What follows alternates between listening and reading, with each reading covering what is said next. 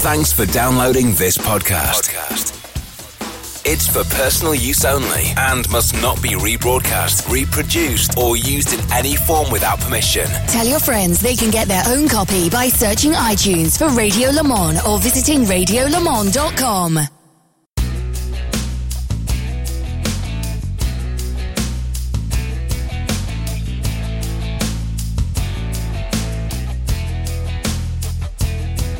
Hello, everybody. Just after 8 o'clock on the last Wednesday before Christmas.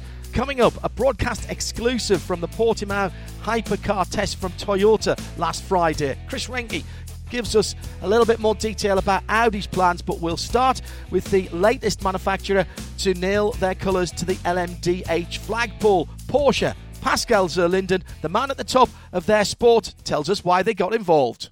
Um, looking back in January, um, IMSA and ACO presented the first idea of the regulation. And from that point, we welcomed this development and we were always positive about it. We worked on it, looked at other concepts, and to be honest, the possibility to be able to fight for overall victories with one type of car, which you develop one time, for all the big races like Daytona, Le Mans, and so on, this is really attractive. But at the end, look at the pictures we send out with uh, our press release. At the end, the car looks gorgeous and really looking forward to it. And how does it fit to our overall strategy? Because some people are, are saying, yeah, you are in Formula E, will you also leave Formula E? But let's, let's go one step back. If you look at um, the strategy, what we have in the, at Porsche Motorsport, it's always parallel to our road car strategy. On one side, you have con- conventional engines, which is covered on motorsport with our club sport segment, with our cup car, brand new cup car presented two weeks ago, our GT3R, our RSR. On the other side, you have one pillar for drivetrain, which is full electric, which we cover for Formula E. But you have also on the road car side some hybrid cars, Cayenne, Panameras, and we had nothing in motorsport. And LMDH is this perfect fit. So it's really a strategy to cover all three pillars as we do in our road cars. How did COVID affect this? Because it clearly influenced some of your decisions in the GT side of things that you and I talked about earlier on this year. And then, if you look at um, at uh, all what is happened in, happening in the world of motorsport, you have really to say thank you to FIA or ACO and IMSA. Why? If you look, they have a regulation which they thought about before COVID came, because uh, before the economical crisis of uh, which comes with COVID, and this is probably the only regulation in the motorsport world which which did not have to be changed to react on this economical crisis, which means they were they were in front of everyone. They already did, did this understanding that cost efficiency is something really important for the manufacturer and for the sport we love so much. 2023, actually, in development terms, is not that far away. When will the big decisions have to be made, Pascal? 2023 is coming really quickly, as you said. Um, what um, the next steps are, we will need to agree on a partner to work with, the spine partner, to know which chassis we'll get. And from there, when we have an agreement with one of them, then we have the delivery time. And from that point, we will have to, we will be able to draw a timeline, how to get ready for Daytona 2023. This is the first step we will need to do.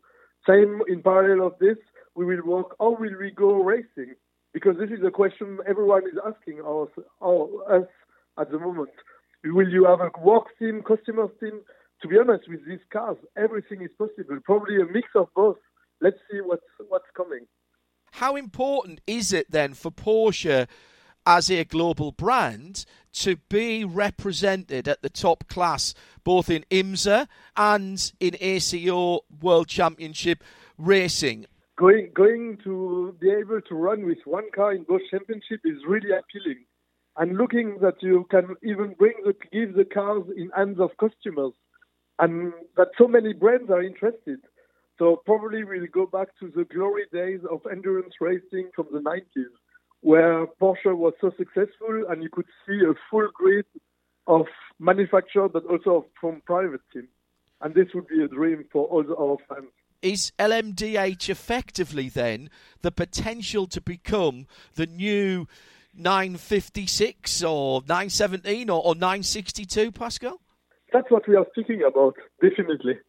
This is the target, having a global a global platform and being to able to see probably let's one time I think there was uh, nine Porsche in the top ten in Le Mans. Let's see if we can correct this at one point. I can hear the smile in your voice as you say that, Pascal. I know how much that. I've got goosebumps talking uh, in those in those terms.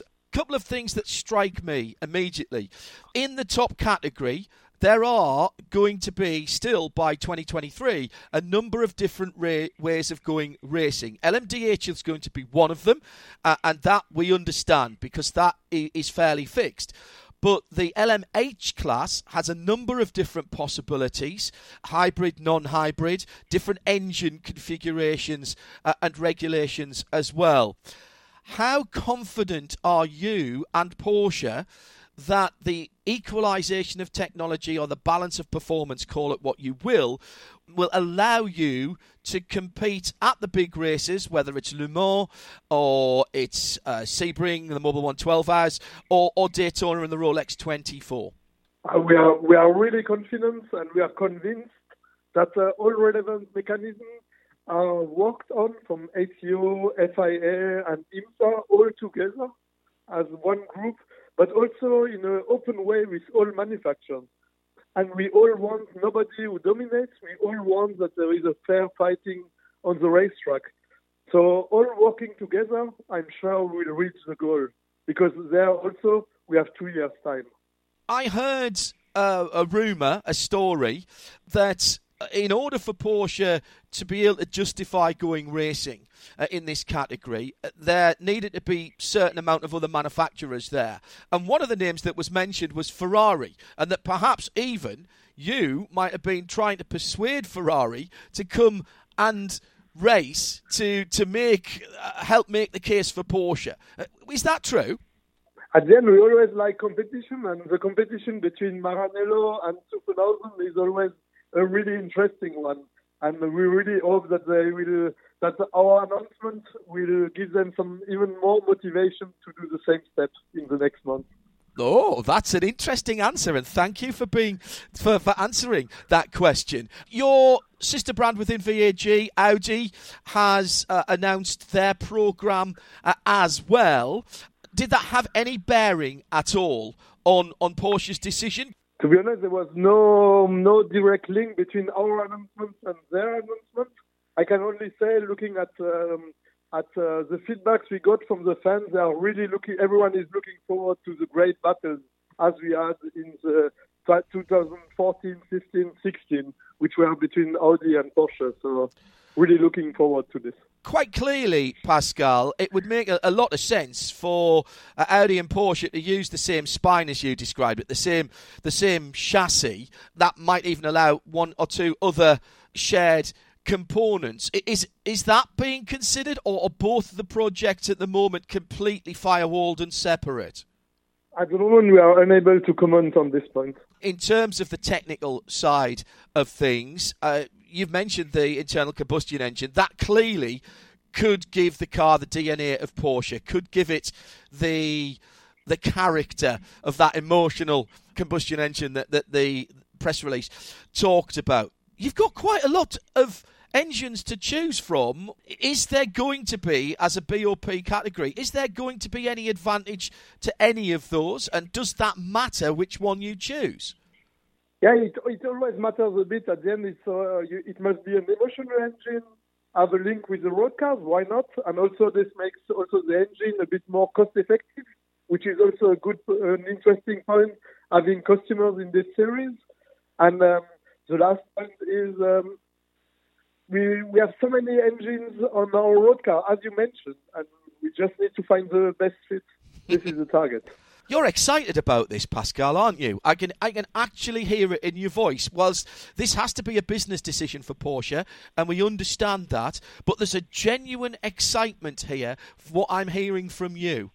When we left Le Mans uh, in 2017, Agen was like a small hole, and now being able to come back and uh, fight overall, not only in Le Mans, but also winning probably races like Daytona, Sebring, or the full championship overall in uh, in US. Again, it's um, it's really a dream, and it's part of our DNA at Porsche, and the full company is looking forward to this. And will this be a Weissach Porsche Motorsport project that, that Porsche enthusiasts would, would understand, Pascal, or is this likely to be passed out to, to partner teams as, as sometimes things have been done in the past? Uh, this is too early to answer. This will be part of the evalu- evaluation we will do how to go race in, in the next in the next uh, month. But the development of the car will definitely be done uh, in at the heart of Porsche Motorsport in Weissach. As it stands right now, this does not affect your GT program. Yeah, definitely. We are fully committed for 2021. 2022 looks also good. And um, uh, if you look at the number of GTE cars on the grid in Le Mans this year, was nearly 50% of the grid. And works cars, there were only six. So still 24 cars which were run by private teams. As you know, we brought a brand new car for last season, which was uh, is our RSR 19, and we sold 10 of them. So I think that uh, GTE in general has still a future for minimum the next three years. If there is a work team or, or not, this is another question. Of course. But GTE will be there. Does GTE have a, a medium and long term future with this new category where the cars are meant to look a little more like their, their road going compatriots? Does it still have a future? It's so important to Porsche, clearly, with the 911. I, I think GT, if you if it's GTE or something else after the next three-year cycle, this is a question mark and will be a discussion between all manufacturer and organization. But definitely, we want to continue the history of the 911 as the racetrack, if it's at Le Mans, but all around the world. Congratulations on producing an absolutely stunning GT3 Cup car on the 992 type body shape. My goodness me, that thing looks like like a beast. So you're right in the middle of, of, of getting those orders fulfilled as well at the moment. This is a very busy time. Then uh, we had a really busy and positive time at the at the end of the season now. After a difficult year, presenting the first at Night of Champions our brand new 911 Cup car, which will run also in US with a new brand new Carrera Cup. And um, the same time, two weeks later, the LMDH. So really, I think uh, this year Christmas at Porsche Motorsport is uh, quite early. When would you like to get a car out and testing. As we said, 2023 is a long, it's not a long time away. Some big decisions to be made, but you'll be back timing it because I know this is what you do. You're back timing it from that first race at the Rolex 24 Daytona in January 2023. So have you got an idea of, of when the car might be out on the track, even if it's testing in private? It's not finalized yet. This we will be able to answer as soon as we know who, which uh, chassis partner we will have. This, uh, at that time, we will be able to give you more details. Pascal Zurlinden, thank you so much for being with us. It's great news for all fans of sports car racing, and have a great Christmas and New Year, such as you can, with all the ra- the race prep that you've got to do. Yeah, same same to everyone, and looking forward to see all of you at the racetrack soon, probably in Daytona for the US part. Pascal Zurlinden on this special midweek motorsport prototype panel.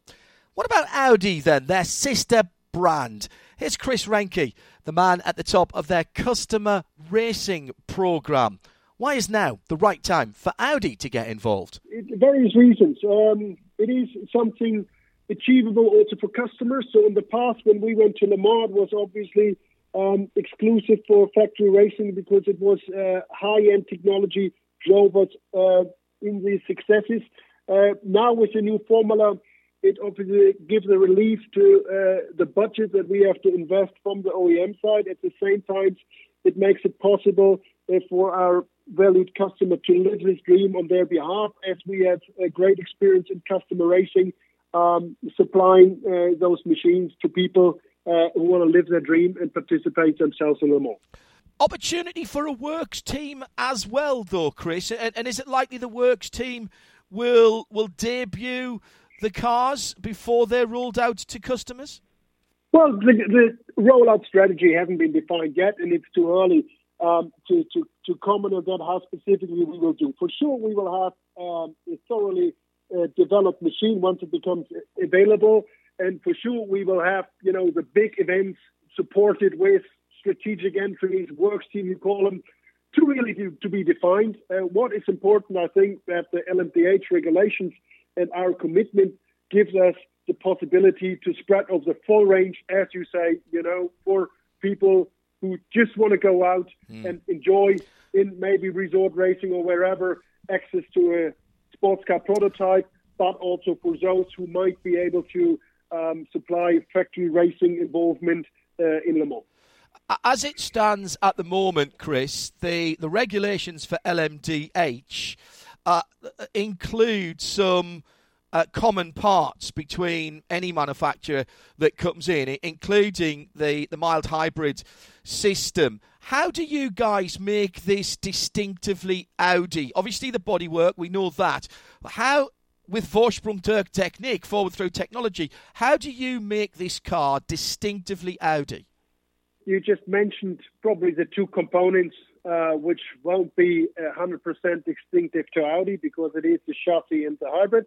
But I think everything else, there is enough, as you say, the appearance of the car, um, obviously uh, knowledge and um, expertise in aerodynamics, um, and, and uh, obviously the, the combustion engine that will drive the car. All of that, I think, are a lot of areas where you can, you know, make uh, the whole car in Audi, and therefore, you know, give it the DNA that Audi uh, goes racing in Le Mans.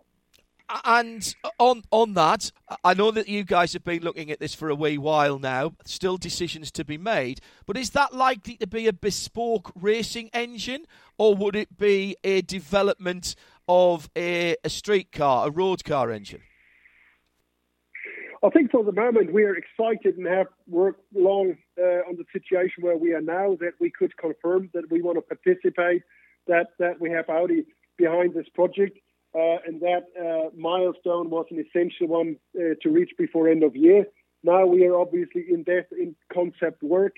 What makes most sense for all perspective for the wide range to enter this car, as we explained and discussed before. Um, and I think uh, conceptual details are due to be confirmed at a later stage. In terms of the group, of course, we now know that a, a, a doughty competitor of yours, Porsche, also part of the same group, will be in, involved.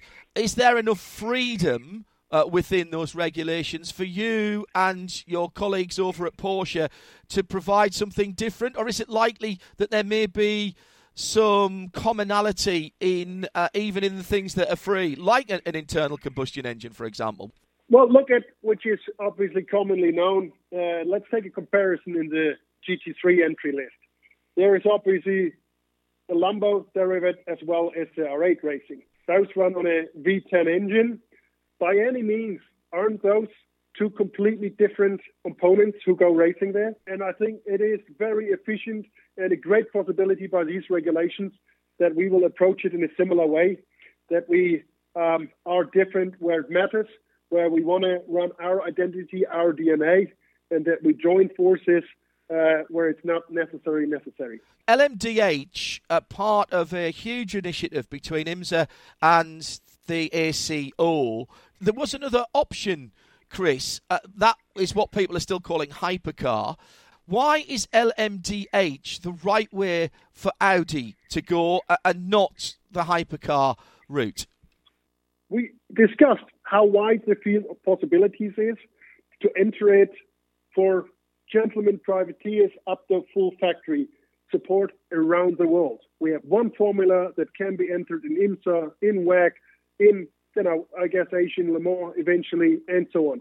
Um, so I think the width of possibilities um, drove that decision, uh, and especially from the customer rating point of view, I say we support anything that is a worldwide formula that we have the possibility to do a volume to give, to hand over the, the dream and the, to participate in these races to customers. And therefore, the key really is um, the more platforms adopt to the regulations, the more likely or the more tempting it was us uh, to confirm uh, to that formula, and hence it was uh, LMDH that ability to go racing on a global scale and particularly take in some of those great blue band races in the IMSA uh, in the IMSA schedule that clearly has been one of the major deciding factors here Chris. Absolutely. Worldwide calendars the formula you know that adopts um, into these various race series and it is approachable for um, privateers to, to, to get into it it's not just uh, you know, the experiential bit uh, of this formula, um, I think, also drove the decision. The the other two strands of the announcement, and we celebrate massively the endurance side of this. Formula E, uh, Audi Audi's works component will will fall away. What happens to that? Will that be taken on potentially by customers, or is that still to be decided? Correct. That's the status as per now. I think we once again, we're, we're clear to the outside and make clear um, that we um, prefer in the future um, to run different formulas uh, than Formula E. And at the moment, it's investigation if uh, somebody uh, wants to pick up where we will leave it uh, and want to continue to run. The other thing, and, and one or two people listening to this might uh, be surprised when I say this. I'm actually just as excited about the other part of the competition announcement, which is going to do the rally raid, the Dakar rally, with an electric vehicle with a range extending TFSI engine. Chris, absolutely extraordinary, and, and surely exactly what motorsport should be doing, challenging people's perceptions of electric vehicles. And there you already exactly described what the motivation was before. When we said endurance racing is it's part of our history, it's, it's part of our DNA, and with the LMDH formula, we make it experienceable for, for customers. Um, on the Dakar, we used the opportunity to to to go the Audi way, yeah, to question technology um, and therefore drive it forward, um, think new ways, uh, which we used to do in Le Mans uh, where we say, no, this Le Mans, we position different for the future. We want to do now in Dakar. What is our vision um, for future mobility? What kind of technologies will be involved? And, and let's prove that concept, that, that vision in a concept that we first uh, take on one of the roughest ground to be proven, and that's the Dakar. We'll finish off with LMDH 2023 that's not that far away, particularly not in development terms. We're staring at 2021 already. How quickly do you guys need to get onto this? Well, we are on it already, and uh, believe me, this whole transition, which has been now kind of brought into public, but obviously we have, you know, a great uh, amount of designers and conceptual people who have done DTM, who are doing still uh, Formula E. They will be transferred now. Um, a lot of them are already working on the Dakar Challenger, uh, and the others will uh, then move on to, um, to, to to brain out the uh, LMDH car. So that transition phase is on the way. The people are working on the concept, and be sure uh, there will be uh, the lights won't go off too often out here in Neuburg. Are you excited by this, Chris? It's a new challenge for, for everybody in recent times, particularly at Audi Sport customer racing. And, and how will it affect the very successful uh, R8 GT3 customer program? Well, first of all, we are, we are not just excited. I think we are also privileged in these days that we get this great commitment uh, from Audi to their DNA um, uh, of, of, motorsport, of performance orientated, um, of performance orientation. Um, and as we just went through, you know, Dakar, that we can really go with innovative technology and, and prove it's not just different, it's better, uh, the concept that we have. Um, to go back to Le Mans, I mean, uh, well, I couldn't, I couldn't be happier about it.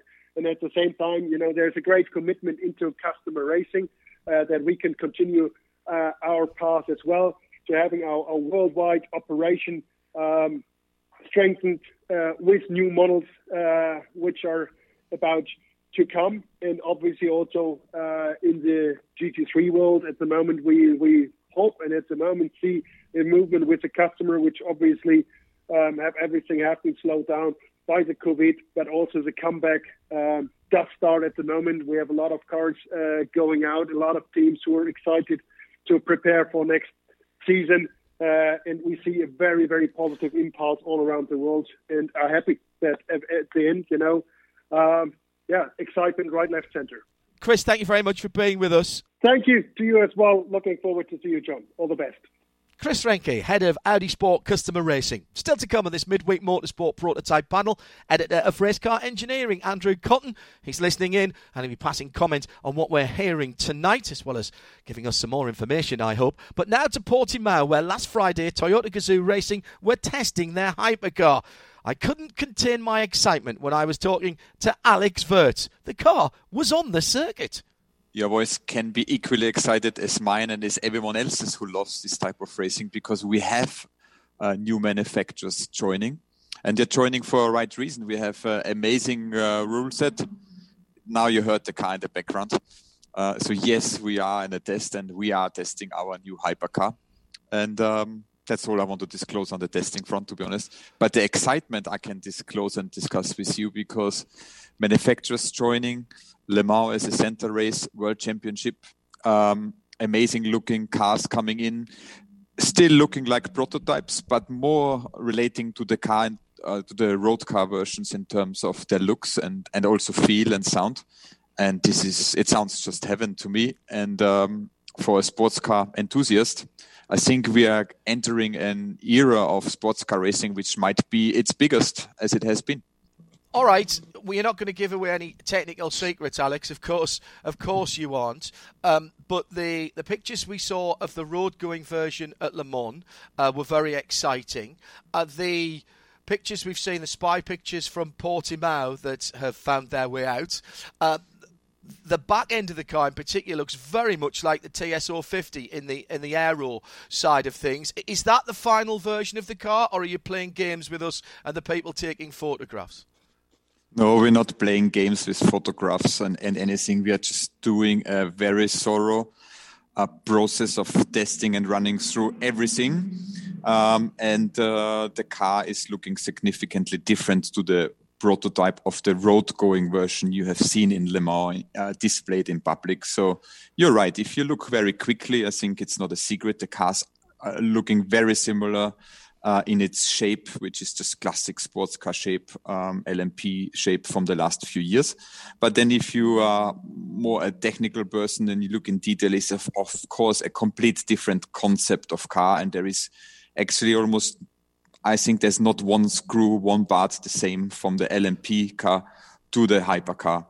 Um, but they have this uh, very uh, nice, sleek look of just flat looking prototype machines, but those ones will be road going versions made be able to race. And this is the beauty of this new rule set. And it seems to attract, not only seems, it definitely attracts manufacturer to use this as a platform to promote technology, to promote their brand. And in our case, that's why we never left because it's the proving ground for our hybrid system, which ultimately should benefit the user of every Toyota and Lexus driver.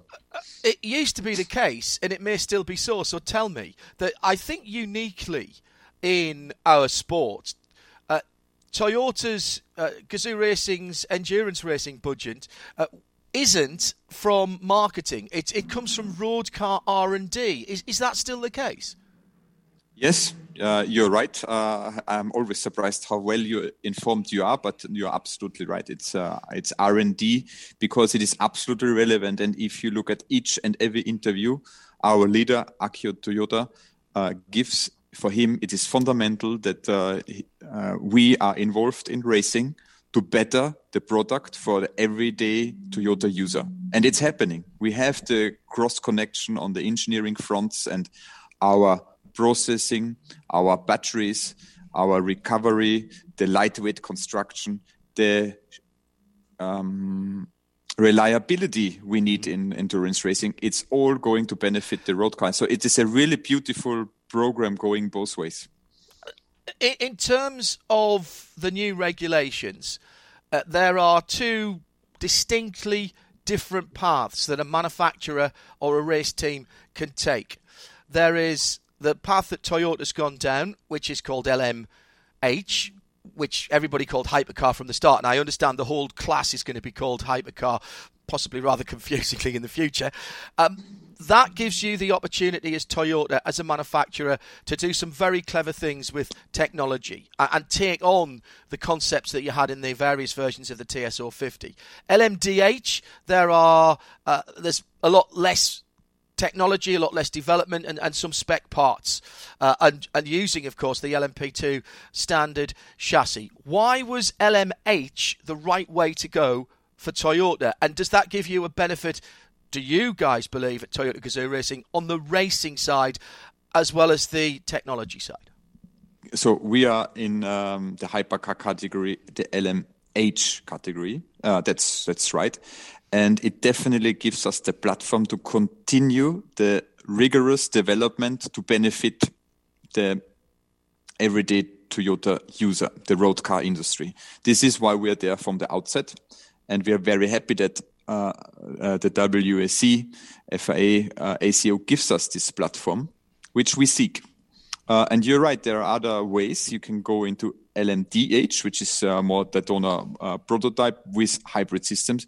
Even there, the technology is uh, interesting, but it's less sophisticated mm. and is maybe less suitable to our overriding and overarching target of this engineering exercise and seeking excellence through racing for road car industry. Uh, and we respect and we support that there will be a balance of performance yes. and the rule makers trying to merge those two categories together to have a sporting playground which is equal for all of us that will need some adjustment here and there and it will fluctuate from racetrack to racetrack um, but I think in the GT categories that ha- was handled very well, and it will be also handled uh, very well here. It's a job that I suspect neither you or I would really like to have, trying to make that that balance. I've been browsing through the specifications of Peugeot's Challenger, and uh, uh, it's mind blowing the amount of technology and the clever things that they're doing how easy or difficult is it going to be for me and other en- enthusiasts to follow and, know what's going on then with all this different technology? Are we going back to the areas of the first uh, LMP1 hybrids where there is going to be some different technologies that we're going to have to get our heads around, Alex? And, and of course, you were involved then as well with three distinctively different solutions to the same problem of go fast for a very long time. Yeah, and I think here is actually the beauty of these rules that if you are such a, a petrol or let's call it energy head, um, very good, very good. yeah, and you want to go into these details, yes, there will be difference, and it will play out into the race strategy, into the setup, into the driving styles that will unfold like this. But you can also just sit back, relax, take your popcorn, take your drink, whatever you want, and watch the race unfolding with overtaking, with strong battles, with uh, man and machine against 24 hours or six or eight hours, whatever race you might watch. You can be involved into whatever detail you prefer, into the really hardcore, hardcore final technical detail, or you can just be entertained by the amazing sport and very authentic sport unfolding in front of you. So I think it gives the opportunity for every fan out there to engage to the level he feels comfortable engaging. What, if anything, can you can you tell us about the program going forward? So the rollouts happened. This is your first proper test, let's say, where you're doing some evaluation work. Clearly, the specification of the car is set now, and and and now it's all about development and, and, and learning the systems. Yes, absolutely. So the big picture, the the spec of the car is set. Uh, we know in which category we are. We know how we want to use our drivetrain, the electrification. Everything is set, and now we are starting the optimization process. That means um, testing, going back, see, seeing, okay, what's the weakest link in our package, trying to improve it. Is it tires? Is it mechanical? Is it aero? Is it drivetrain related? Uh, and so on and so forth. So we are already in the optimization phase. That's something which is absolutely my home territory. It's the home territory of the engineers and the drivers, and that's where we are. And when are we uh, likely to, to get a full specification sheet for, for the car in terms of the internal combustion engine and, and some of the other the details? When are they likely to come out officially, shall we say, from Toyota Gazoo Racing? Uh, I can't answer when officially. My gut feeling is as late as possible because we don't want to share any of our Fair specs point. or specifications. Because your show is always listened by the competitors as well. There's not an awful long time, though, Alex, before the car's got to be on the track. But that said, you are going to be on the track and competing before the vast majority of your competitors. They're aiming at 2023, uh, uh, particularly the 100th anniversary of Le Mans, I think is going to be a, a really big occasion. Getting out there first, is that an advantage or not? Because if you are out there first, okay, you can develop, but it also shows your package, if you see what I'm saying, to, to what everybody else is doing, and they might be able to make last minute changes. Okay, so I will not laugh now about Showing your split second. so, but um, it's it's both. I I think the results in 23, 24 will tell you if it's an advantage or disadvantage because in engineering terms, it's better to stay on the drawing board in CFD in the wind tunnel and bring everything as late as possible. There's also an advantage to be out early and optimize reliability. Um, drivability, etc. Um, so honestly, um, in our case, we don't have to answer these questions because we always committed to the WEC, even when others uh, left. Unfortunately, I know they had different circumstances. Our boss said, "We are there. We are there for the better of our Toyota users, and we will use this platform." So anyway, we we don't want to hide, but we are not sharing the information right now on this show. We will do it as late as possible, and that's just a normal name of the game, I guess. And, and from what we've heard from everyone in the team, uh, in terms of the the strategy, FIA WEC, uh, Toyota Gazoo Racing, that is going to be the priority. Le Mans right in the middle of that in a normal year, whatever a normal year gets to, to look like. But the opportunity clearly is there to do other races with this convergence of of prototype at the very highest level. Oh, there's the car going past again. Um, I've been running a watch just in case we can get some lap times. Um, the opportunity is there to do something a little bit different. Have those opportunities been looked at and being assessed, Alex? Yes, and they are assessed as we speak, but uh, they are a little bit, um, let's say, fluid um, between all of us, between uh, the American continent and Europe. Um, and I hope the merger of the series uh, is that we can plug in and play in the States or all around the world uh, in whatever this format will bring. And I think the merger is beautiful, is a very exciting opportunity.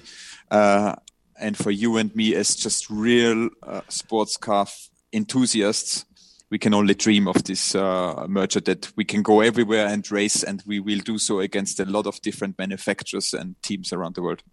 I echo that. Of course, I do. And one of the things that this rule set, or these rule sets, because let's be honest, there are several different ways to do it, as we've mentioned. One of the things that that allows for, uh, particularly with LMDH, is customer cars. And I think all the manufacturers in LMDH are looking at it from a customer's uh, point of view, an independent team's point of view. Does that same opportunity exist within LMH, and particularly for Toyota and the new car? Um, can't really answer it. As a fan of the sport, I would hope so.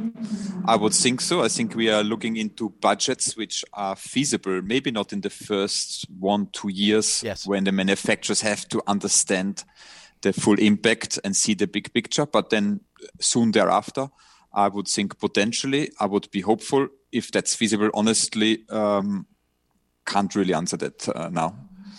uh, coming up to the Christmas break, uh, hopefully everyone will get a little bit of time to get back home to to families. That's always very important. Are Toyota Gazoo Racing happy with the development so far and where you find yourself? There's clearly still a lot of work to go before we see that car uh, compete. Have I got a name for the car yet? By the way, that's another thing I should have asked.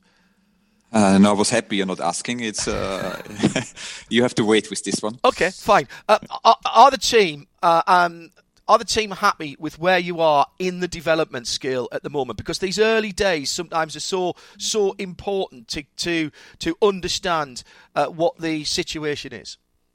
Well, happy is a big word, um, and it's a new rule set, so we have not much reference uh, of the competition, so we just have to go by our simulation.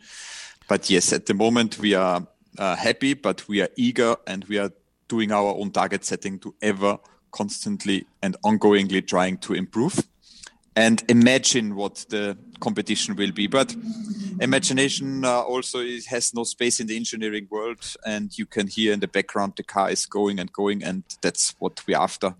Is this little steps now of improving each and every day, uh, and we will do so no matter what. Uh, and, and on, on that, then, and I'm I'm not asking for numbers here at all, but as a concept, do you then look at the Sims and the Sim sets up a target optimal lap time, whether it's at Portimao or, or, or Le Mans for the 24 hours, and then you balance yourself, you, you gauge yourself against against that as you, you're going on. As I say, I don't want to know what the times are, but is, is that the kind of, of thinking and progression that you guys have to do? Because, as you say, there's nothing else to judge yourself against at the moment in terms of competition. No, absolutely, and this is the process. So you are simulating, you are making assessments also of what um, lap time and performance other cars can extract into other rule sets. And then you know, okay, in Portimao, maybe you have to do a one minute 40 and in Le Mans, uh, uh, three minute uh, 29 or whatever it might be. I don't know, to be honest. I really, really don't know. I just pick these numbers randomly. Um, and you have to then just measure against yourself. Of course, there's also the driver feedback, the drivability, the reliability, um, so it's multiple factors you're always chasing and putting new targets. But as long as we are not competing, this is a virtual target, uh, to be honest. Just hearing the car go past there for uh, for another time. It's not a screaming engine that it doesn't seem to be uh, necessarily working working that hard, uh, but it's a, it's got a nice resonance to it. I like the sound of that car. Well, but how would you know behind which um, sound protection I'm sitting. Fair. Maybe it's all all fake. There's a little speaker in the corner of the room, and you're actually feeding a, a, a, GR Supra going round and round and round just to throw me off. Is that what you're seeing? Uh, well, maybe now I'm laughing, but uh, no, it is the real car. It's going, and um, um, it, I, I, I, like the sound. It's it's the sound which I I envision Le Mans sitting there mm. in the Porsche corners with the fans having a barbecue and seeing those machines flying by. That that's the sound I, I envision myself. Mm. Can't wait for it to all happen. Uh, best wishes for the holiday period to you, to Julia, uh, the boys, and indeed all the team at Toyota Gazoo Racing. Alex, thanks for joining us. I know how busy it is at this time of year, and thank Alistair and everybody uh, for putting this together at such, such short notice. That's very kind of you. Thanks, John, and thanks to all your listeners, uh, and thanks for supporting the sports car movement. Let's call it like this. And Merry Christmas, everyone. Happy New Year and a healthy New Year. That's uh, most important. Thanks to Alex Wurz uh, for that from Portimao on Friday, and your first opportunity to hear, I think, not one but two Toyota, whatever they're going to be called. Um, my money's on TSO 60s. Um, going around importing him out. Now, joining me now, or at least should I say, we can talk to him now, the uh, editor of Racecar Engineering, Andrew Cotton's been listening uh, to this uh, Midweek Motorsport Presents the Prototype panel show. Uh, first of all, thank you. Uh, sounds like you're driving home for Christmas, is that right? Uh, oh yeah, I got Chris Rea going in my head. Yeah, abs- absolutely. Um, interesting comments from all the manufacturers represented there. We'll, we'll talk a little bit about each one. And also, obviously, we didn't hear from Peugeot. We haven't heard from Glickenhaus or, or ByKolles. I'll, I'll, ask you a couple of questions about those as well. But if we take Porsche first, because that's where we started, that's the latest car company to throw their hat in the ring of LM. DH. Um, first of all, a slightly cheeky comment from me to Pascal about whether he'd been speaking to Ferrari to help strengthen his hand with the Porsche uh, board. Well, he didn't deny it, Andrew. And, you know, whether or not we believe it is Ferrari, th- there are plenty of other people, quite clearly, who want to be involved in LMDH. Well, I think it's a cost-effective way of getting a massive return for your money. Um, you put in a small amount of money, get buy a car that has already been sorted, developed, fixed for I think it's five years, isn't it? Um, and then you you have to put your engine and your aero on top, and you can go racing for victories at Daytona, Sebring, Le Mans, uh, Petit Le Mans, all the great races. Um, I don't see why you wouldn't do it. Really, it's uh, it's a lot of bang for your buck. So, you know, the the opportunity for Porsche and Ferrari to come back to uh, top line racing uh, it was obviously too good to be true, um, and they they've gone for it. And you and I have talked about perhaps a return to the golden age of privateer racing in the top flight of endurance racing in the past. But hear the man at the head of the Porsche program um, talking about 917s, 956, 962s, and what that would mean for those guys to get back, you know, the year, as he mentioned there, the year that nine out of the top ten prototypes were, were Porsches. That's tremendously exciting for all of us. Well, it is, and it, it gives the, the smaller teams a chance to come back to racing. We, you know, the manufacturer teams are great um, in terms of exposure and in terms of global uh, recognition for, you know, the joy that is endurance racing. But for the uh, the privateer teams, this is a fantastic opportunity to get in with front running manufacturers to be able to put the Porsche badge or the Ferrari badge or whatever on your on your um, on the side of your truck, and and you go racing for, with this brand. Um, I think it's great, and we'll, let's wait and see who comes into LMP2 next year because mm. I'm sure that there's going to be a few of the top teams that will come back. Uh, I'm thinking of a German one beginning with J that uh, could well come back, and and you know why would you not do it? You get yourself back into the uh, WEC family and take yes. on uh, a, a, manufacturer program. Yeah, look what Alpine's doing uh, as well. As far as the two VAG brands that have declared already, and there may be yet more, we, we don't know. Um, we could speculate, but we probably haven't got time for for that. Distinctively different answers to the question: Are you going to be sharing bits? Uh, Chris Reinke from Audi, the, the the uh, using the example of the GT3 engine and gearbox distinctively different in the Lamborghini and the R8, uh, whereas. Uh, Pascal Zurlinden saying, you know, no, no, no, no, no, no. We'll be doing our own thing. We have a Porsche DNA. Yes, they're likely to share a chassis. Of course they are, maybe some ancillaries. But motive power units, do you believe they'll be different? The ICE, the internal combustion engine for the four rings, and the Stuttgart Shield? I think they'd be totally different. Why would you run the same thing?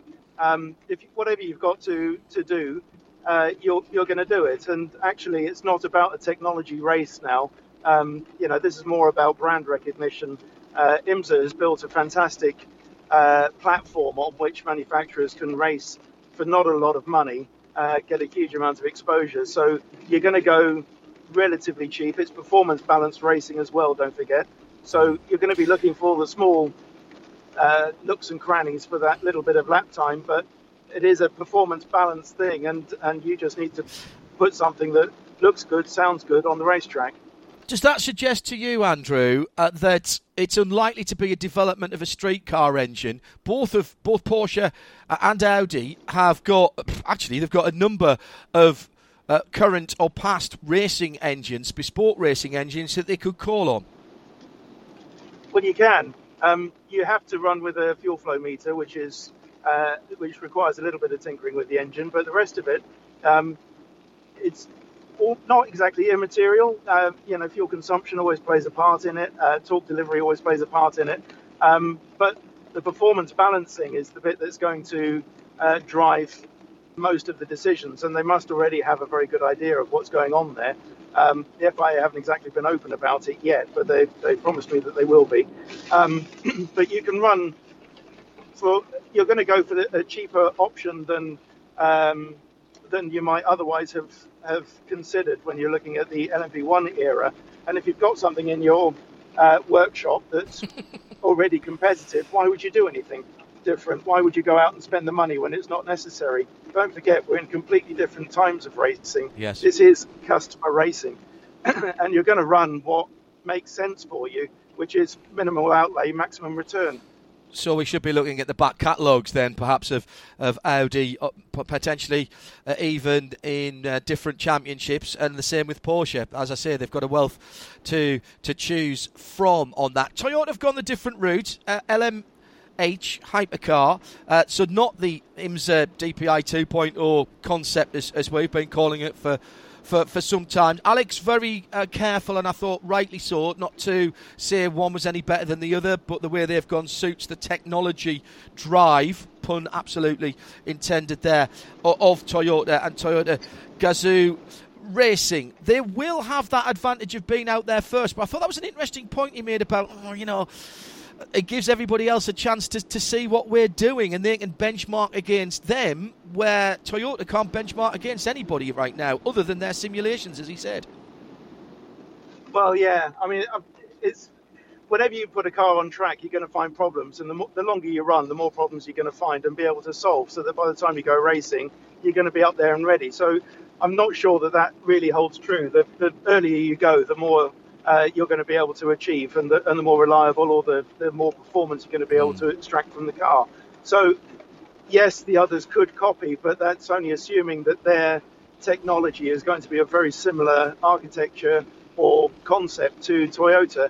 If it's not, then you don't stand a chance. Mm. Um, you know, there's bits and pieces that you could learn, yes, but I think um, going early is, is going to be an advantage for Toyota. Um, they're going to put miles on the car. They already know what works, what doesn't. They know the characteristics of the car.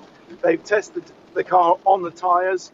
Uh, don't forget that you know you you have to tune your car to work with the tyres as best you can, and and so the more miles you put on it, uh, the better off you're going to be. So yes, Peugeot is going to come a year later. They can afford to start testing a year later, but I'm not 100% sure how much they're going to learn from the Toyota um, track running, you know, particularly uh, in race conditions that they wouldn't already know from spy shots and all that kind of stuff. Yeah, that's true. And, and the spy shots in particularly suggest to me, Andrew, that quite. Um, okay, maybe not the technology, maybe not every nut and bolt as as uh, Alex said, but the back end of that car has a very TS050 look about it. But in all honesty, why wouldn't it? That that makes sense. Um, but you, you, mentioned Peugeot there. Uh, they were the. Uh, they've let a little more detail come out about what to me is an extraordinary specification um, that they have been prepared to talk about optimizing every single area to make sure they've got right on the limit of power in whether it's full ICE, whether it's part ICE, part hybrid, whether it's more hybrid. Uh, once you get over uh, the the the threshold of, of four wheel drive, it sounds very complicated. It sounds very expensive. And my first thought is, oh my goodness, how are we going to police that in the when they're out on the track? How do you know how, how much is producing which part is producing how much power. It's very clever, though. Well, they've got enough.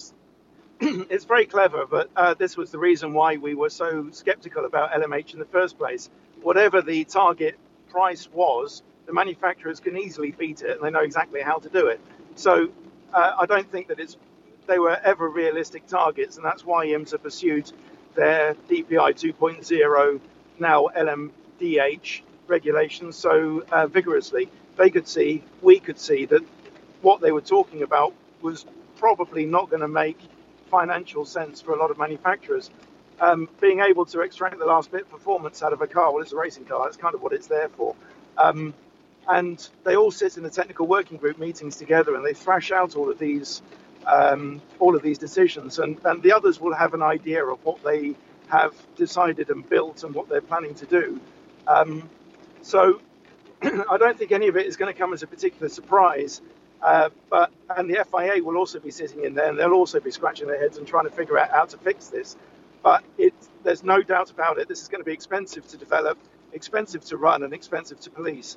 So all in all, LMDH again has proven to be the more cost-effective route and likely to provide more cars at the end of the day with the opportunity for customer cars. Uh, we haven't we, we haven't mentioned Glickenhaus or ByKolles. We're not sure what ByKolles are doing, but they keep telling us there will be something. Alpine, well, it looks like they're setting themselves up. But Glickenhaus, they've been there from the start as well. Toyota never left the WEC, and, and credit to them for that. They announced early, but so did Glickenhaus.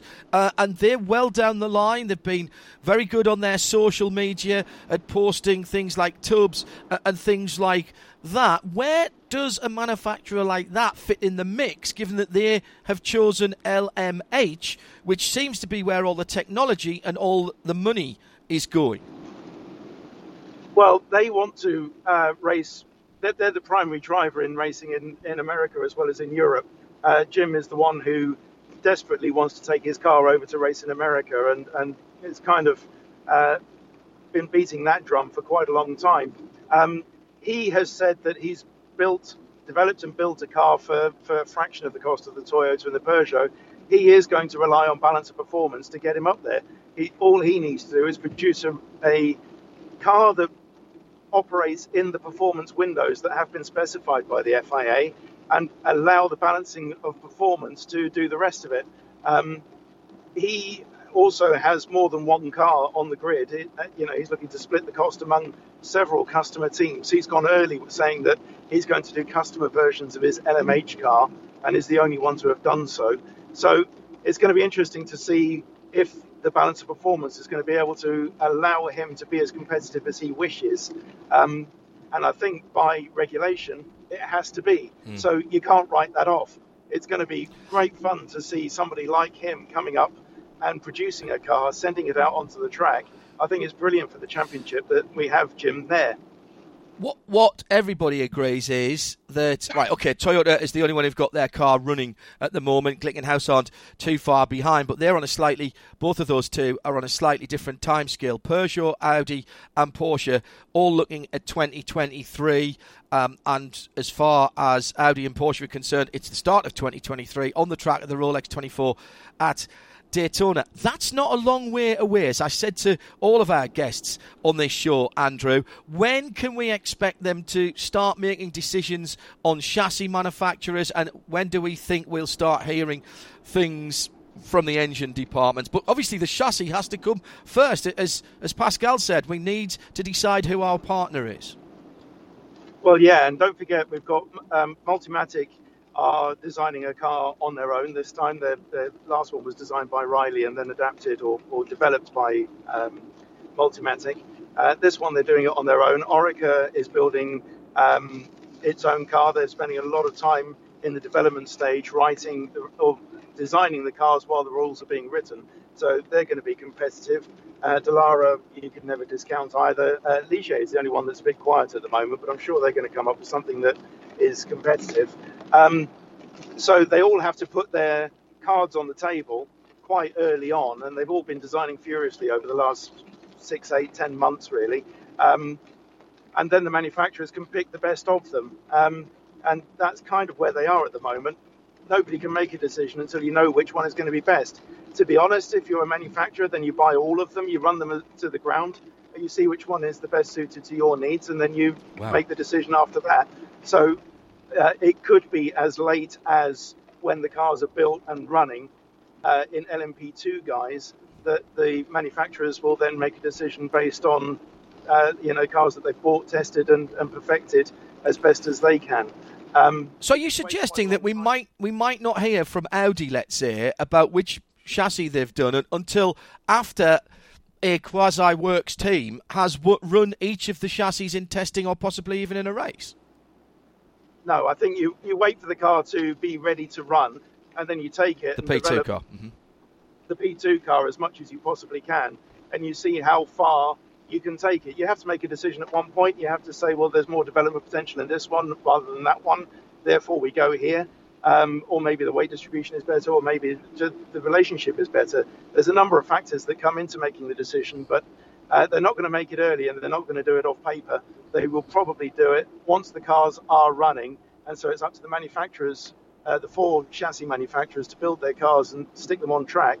The manufacturers, the, or the engine and, and uh, uh aero manufacturers will then buy them, test them, and make the decision based wow. on that. You can't afford to get this wrong.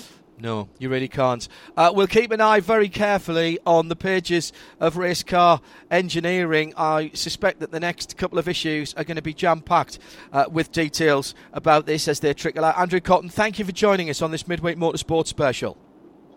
Thank you, and happy Christmas to you and all the team. Thanks for a great year. And all that remains for me to do is to thank all of our guests and the PRs and other team members for helping us get this prototype panel together and wish you all the very best. Stay tuned for the Formula One 2020 review. Nick Damon, Joe Bradley joining in as we go through team by team and driver by driver. Bye bye.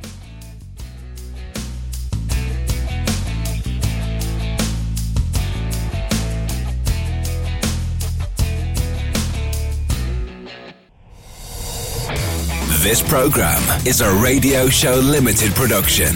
Tell your friends there's more at radiolemans.com.